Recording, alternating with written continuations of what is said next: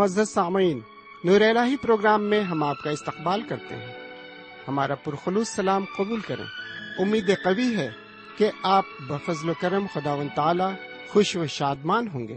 ان دنوں ہم مقدس بائبل کے پرانے عہد نامے سے سیم النبی کی دوسری کتاب کا مطالعہ کر رہے ہیں۔ سیم النبی کی دوسری کتاب، پہلی کتاب کا بقیہ حصہ ہے۔ داؤد کی حکومت، یہودا اور اسرائیل سمیت پوری قوم پر حکمرانی کی تاریخ ہے۔ اس کتاب میں داؤد کی لغزش اور گناہوں کے ازالہ سے متعلق ذکر ہے اور پھر داؤد کی خدا پرست اور کامل مومن کی تصویر پیش کی گئی ہے۔ آئیے آج کے اس مطالعے میں ہم خدا کے کلام کے ساتھ پیش رو ہوں اور احکام خدا بندی سے روبرو ہوں۔ قبل اس کے کہ ہم خدا کے کلام کی طرف بڑھیں۔ آئیے سنتے ہیں ایک مسیحی نغمہ۔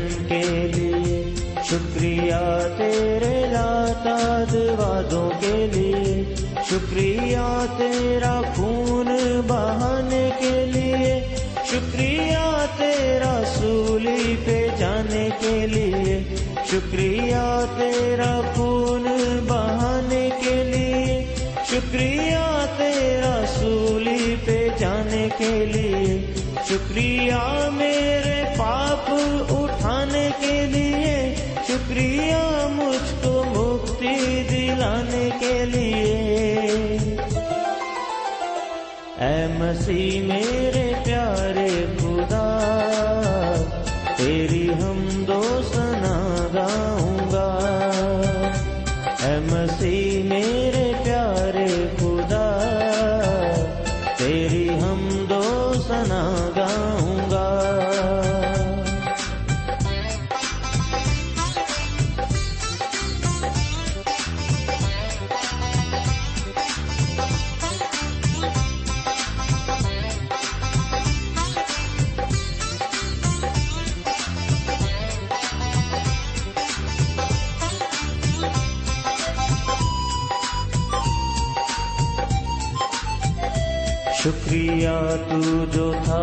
اور جو ہے شکریہ تو جو رہے گا سدا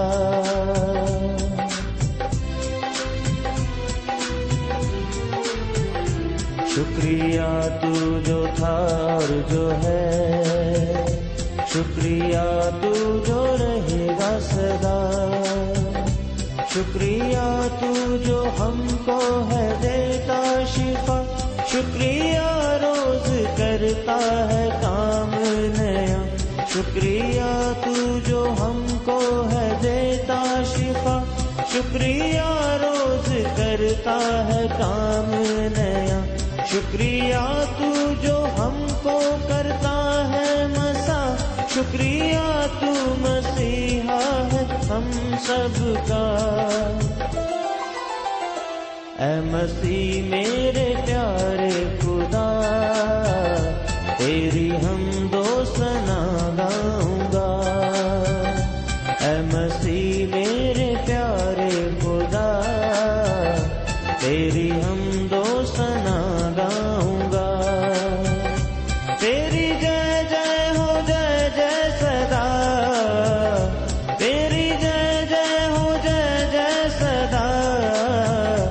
اے مسیح، میرے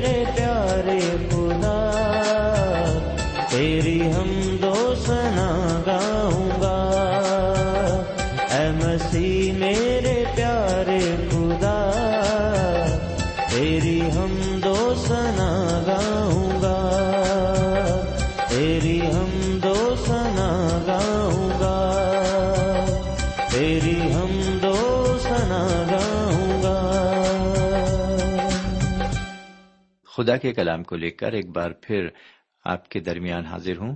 سلام قبول فرمائیے۔ امید ہے کہ آپ آج بھی پوری طرح خیرافیت سے ہیں اور خدا کے فضل و کرم سے بالکل ٹھیک ٹھاک ہیں اور اپنے ریڈیو کے پاس کلام کو سننے کے لیے تشریف فرما ہے تو آئیے ایک بار پھر ہم خدا کے کلام کی طرف متوجہ ہوں اور سنیں کہ آج خدا و تعالی ہم سے اپنے کلام کی معرفت کیا کہنا چاہتا ہے۔ لیکن ایک چھوٹی سی دعا کے بعد ہم دعا مانگے پاک پروردگار رب العالمین، ہماری تجھ سے دعا ہے کہ آج بھی ہم جو مطالعہ کرتے ہیں، اس کو ہم اچھی طرح سے سمجھ سکیں اور اپنی زندگی میں اسے عملی جامہ پہنا سکیں۔ یہ دعا جناب سیدنا یسو مسیح کے وسیلے سے مانگتے ہیں۔ آمین۔ سامعین، آج ہم آپ کی خدمت میں سیمل نبی کی دوسری کتاب کے چوتھے، پانچویں اور چھٹے باپ کو پیش کریں گے۔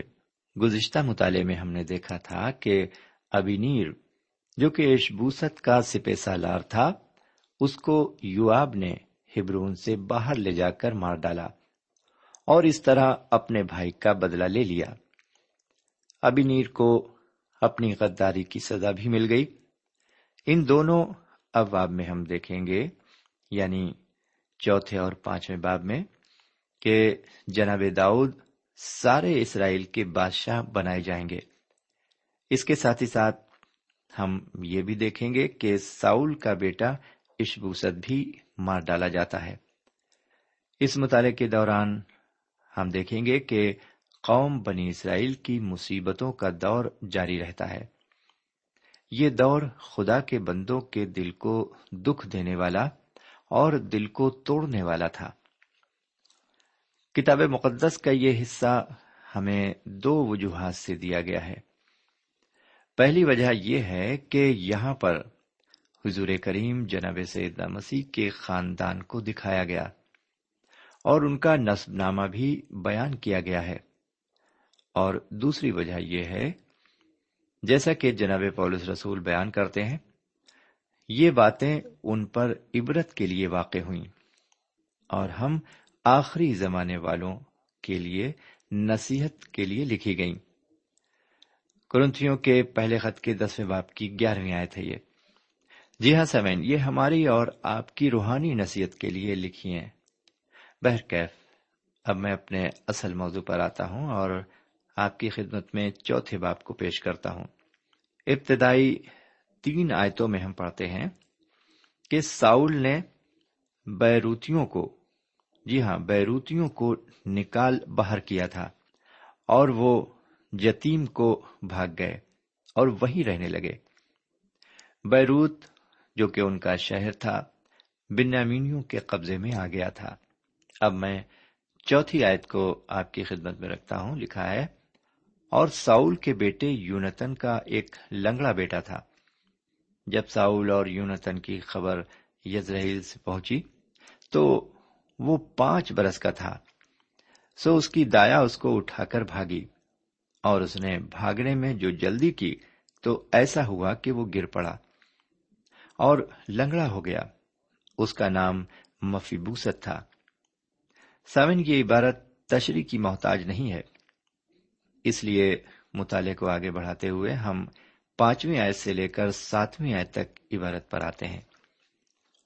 اس عبارت میں ہم پڑھتے ہیں کہ وہ دونوں کارندے جن کا نام رکاب اور بانا تھا اور جو ساؤل کی فوج میں ابنیر کے ماتحت تھے اور چھوٹے عہدوں پر کام کرتے تھے یعنی یہ دونوں چھوٹے اثر تھے۔ جب ان دونوں کو یہ خبر ملی کہ ابنیر مارا گیا اور ساتھ ہی جب انہیں جناب داؤد کی طاقت کا احساس ہوا تو انہوں نے ایک سازش کی اور اشبوست کو قتل کر دیا۔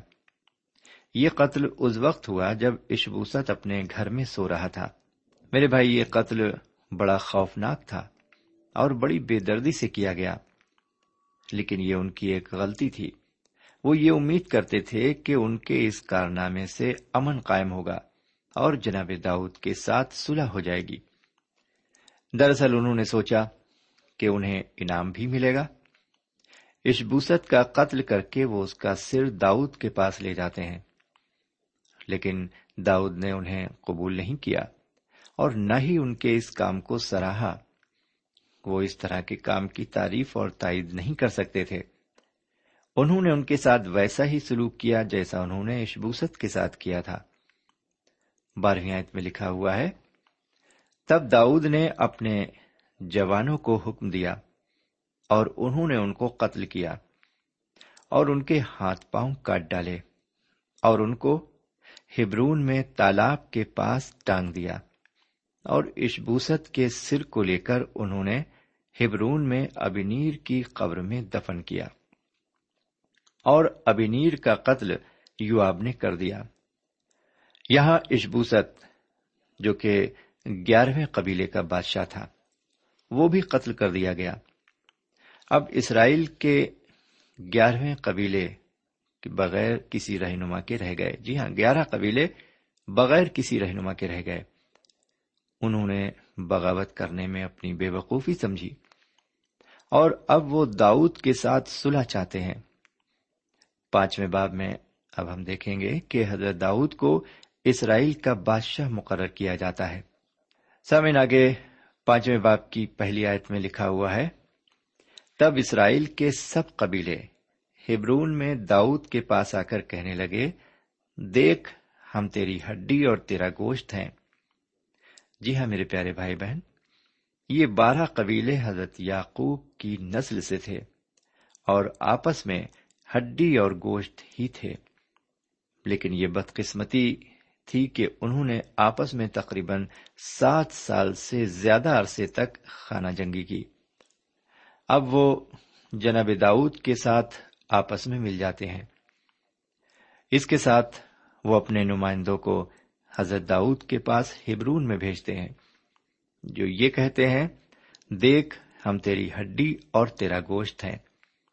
وہ یہ بھی کہتے ہیں کہ خداون نے تج سے فرمایا کہ تو میرے اسرائیلی لوگوں کی گلے بانی کرے گا اور تو اسرائیل کا سردار ہوگا۔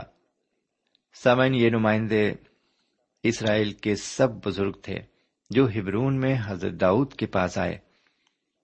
انہوں نے ان سے عہد باندھا اور انہوں نے داؤد کو مسح کر کے اسرائیل کا بادشاہ بنایا۔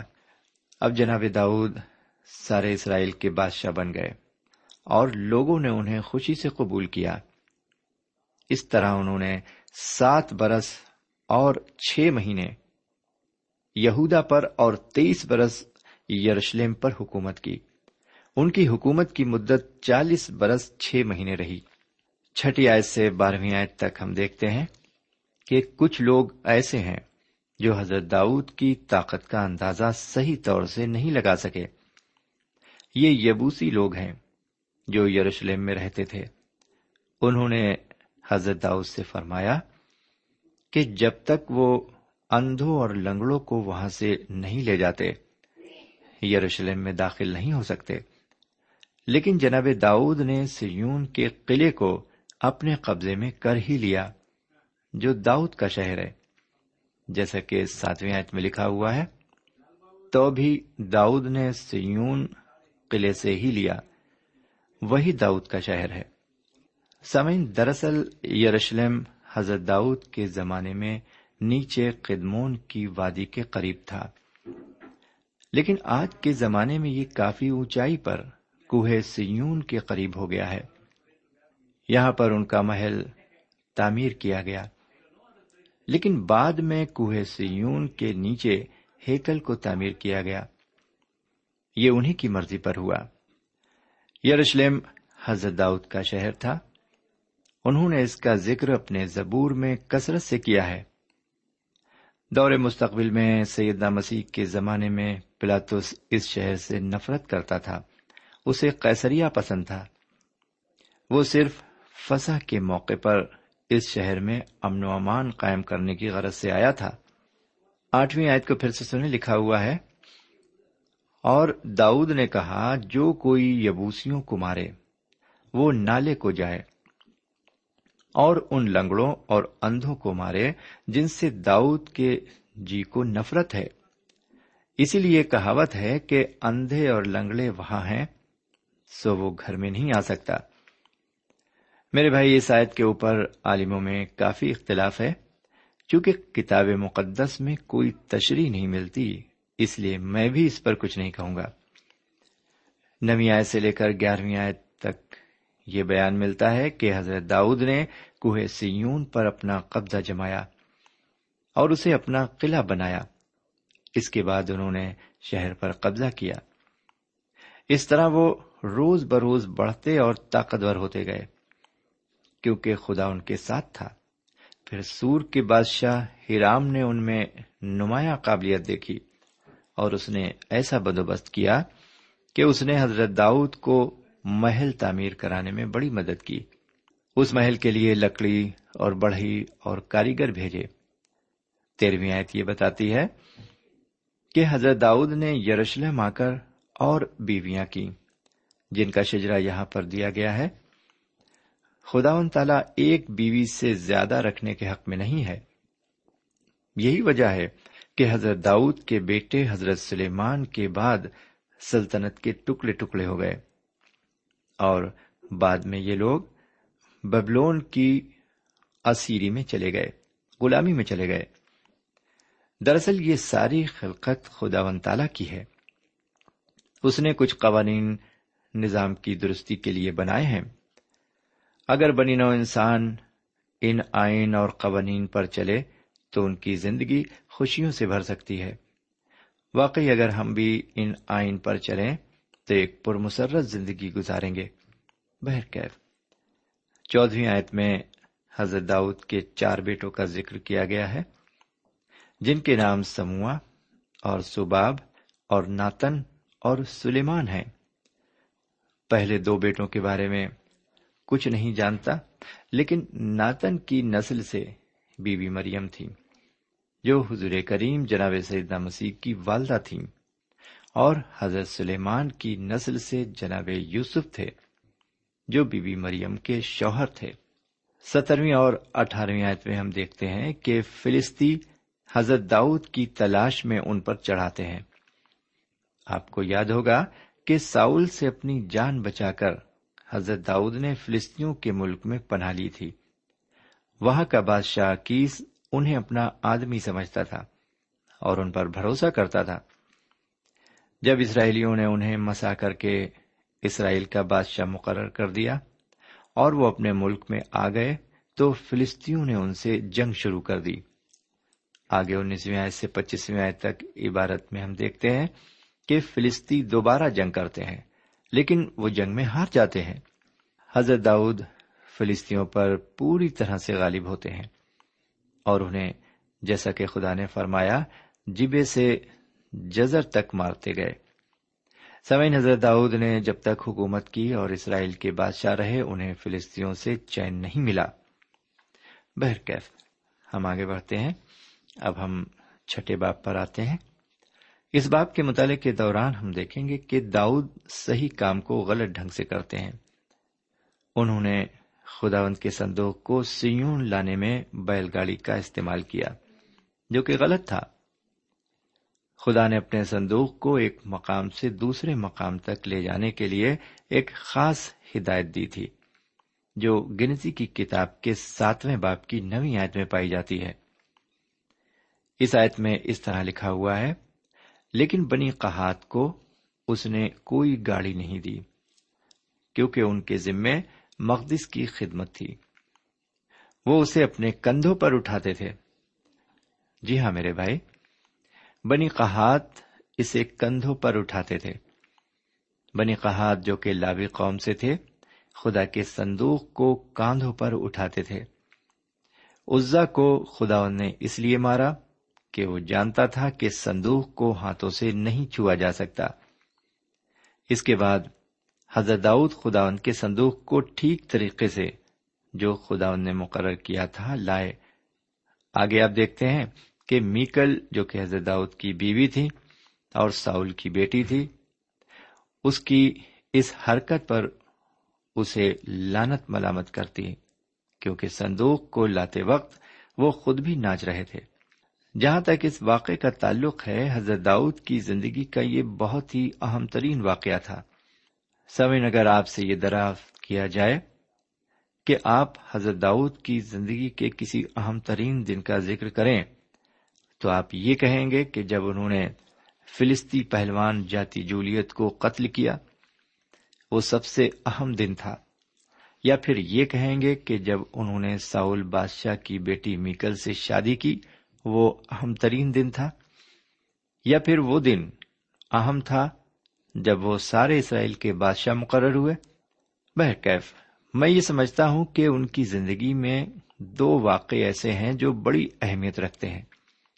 یہ ان کی زندگی کے اہم واقعات ہیں۔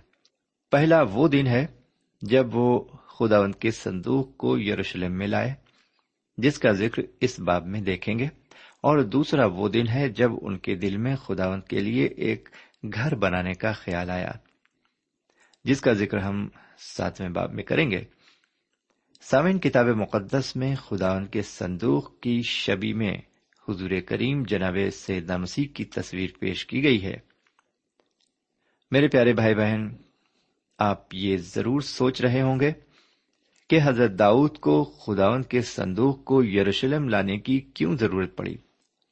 آپ کو یاد ہوگا کہ جناب سیمل نبی کے ایام میں خدا ان کے صندوق کو فلسطی اپنے ساتھ اسرائیل کے ملک سے لے گئے تھے۔ اس صندوق کے بارے میں ان کے دلوں میں وہم سما گیا اور انہوں نے ایک گاڑی میں اس صندوق کو رکھ کر جی ہاں دپس بھیجا اور امیداب کے کھیت میں چھوڑ کر چلے گئے۔ یہ صندوق ستر سال تک اسی مقام پر پڑا رہا۔ جب جناب داؤد نے یروشلم پر اپنا قبضہ کر لیا تو انہوں نے یہ محسوس کیا کہ خدا ان کے صندوق کو یروشلم میں لانا ٹھیک ہے اور اسی مقام کو خدا نے پسند بھی کیا۔ جب حضرت داؤد نے یروشلم کو اپنے قبضے میں لیا تو انہوں نے اسے اپنا دارالحکومت بنایا۔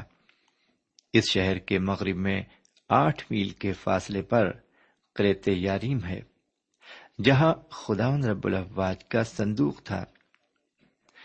میرے بھائی، حضرت داؤد کے کردار کی ایک اور نمایاں خاصیت یہ تھی کہ ان کا دل خدا کے عشق اور محبت سے لبریز تھا۔ ان کی اس سے بے پناہ محبت اور بے پایا عشق کا اظہار ان کے مضمور میں ملتا ہے۔ لیکن آج کے مومنین کے اندر اس طرح کی خدا سے محبت دکھائی نہیں پڑتی۔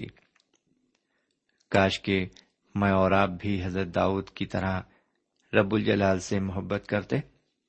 ان کے مضامیر کے چند آیات میں آپ کی خدمت میں پیش کرنا چاہتا ہوں۔ ایک زبور میں وہ فرماتے ہیں خداون میرا چوپان ہے۔ ایک اور زبور میں وہ فرماتے ہیں، میں اپنے پورے دل سے خداون کی شکر گزاری کروں گا۔ میرے بھائی، یہاں وہ اپنی شدید الفت کا اظہار کرتے ہیں۔ ایک زبور میں وہ اپنی آرزو کو یوں بیان کرتے ہیں، میں نے خداون سے ایک درخواست کی ہے۔ میں اسی کا طالب رہوں گا کہ میں عمر بھر خداون کے گھر میں رہوں۔ سمن ایسی ہی آرزو اور التجا ہماری بھی ہونی چاہیے۔ خداون ایسی ہی توفیق ہمیں عطا فرمائے۔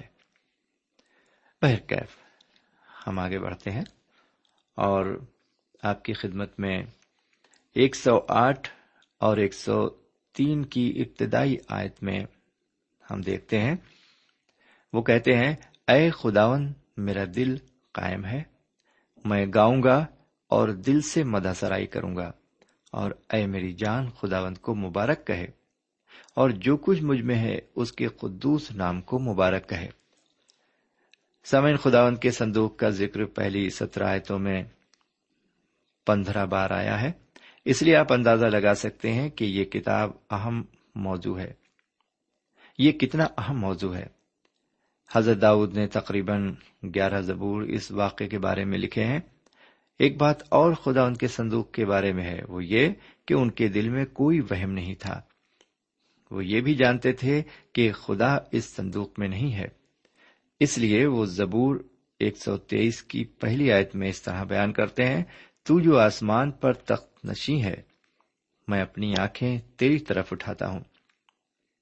بہرکیف اب میں آگے کے مطالعے کی طرف رجوع ہوتا ہوں۔ یہاں پر میں پہلی آیت سے لے کر ساتویں آیت تک عبارت آپ کی خدمت میں پیش کرتا ہوں۔ بلکہ تشریح میں جائیں گے ہم۔ پہلی تین آیتیں یہ بتاتی ہیں کہ حضرت داؤد تیس ہزار چنے ہوئے لوگوں کے ساتھ خداوند کے صندوق کو یروشلم لانے کے لیے جاتے ہیں۔ بالا یہودا سے اس صندوق کو جو رب الفواد کے نام کا کہلاتا تھا اور کروبیوں پر بیٹھا تھا، نئی گاڑی پر رکھتے ہیں۔ اور امیداب کے گھر سے نکال لاتے ہیں۔ سمین یہیں پر حضرت داؤد نے غلطی کی۔ اس صندوق کو بنی قحات کے کندھوں پر رکھ کر لانا چاہیے تھا۔ جی ہاں بنی قحات کے کندھوں پر رکھ کر لانا چاہیے تھا۔ اس غلطی کی سزا امیداب کے بیٹے عزا کو برداشت کرنی پڑی، کیونکہ اس نے صندوق کو تھام لیا تھا۔ اس لیے کہ پیلوٹوں نے ٹھوکر کھائی تھی۔ وہ وہی صندوق کے پاس ہی مر گیا۔ یہ دیکھ کر حضرت داؤد ڈر گئے کیونکہ خداون عزا پر ٹوٹ پڑا تھا۔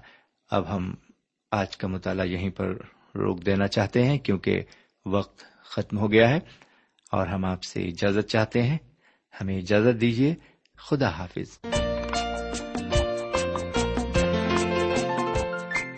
سامعین، ابھی آپ نے ہمارے ساتھ پرانے عہد نامے سے سیم النبی کی دوسری کتاب کا مطالعہ کیا۔ اس مطالعے سے آپ کو روحانی برکتیں ملی ہوں گی۔ ہمیں توقع ہے آپ اپنے نیک جذبات بذریعہ خط ہم تک ضرور پہنچائیں گے۔ ہمیں آپ کے خط کا انتظار رہے گا۔ ہمارا پتہ ہے۔ Programme Noor ul post box number one five seven five Sialkot, Pakistan. پتا ایک بار پھر سن لیں۔ پروگرام نور ال پوسٹ باکس نمبر ایک پانچ سات پانچ سیال کوٹ پاکستان۔ اب آپ ہم سے ٹیلی فون اور ای میل سے بھی رابطہ قائم کر سکتے ہیں۔ ہمارا ٹیلی فون نمبر ہے nine two three four four six four zero four five seven eight. نو دو تین چار چار چھ چار صفر چار پانچ سات آٹھ۔ ہمارا ای میل پتا ہے N A E M three nine four nine eight Hotmail dot com N A E M three nine four nine eight Hotmail dot com ہمارے پروگرام کا وقت اب یہیں پہ ختم ہوتا ہے۔ اگلے پروگرام میں خدا کے کلام کے ساتھ پھر حاضر خدمت ہوں گے۔ تب تک کے لیے اجازت دیں۔ خدا حافظ۔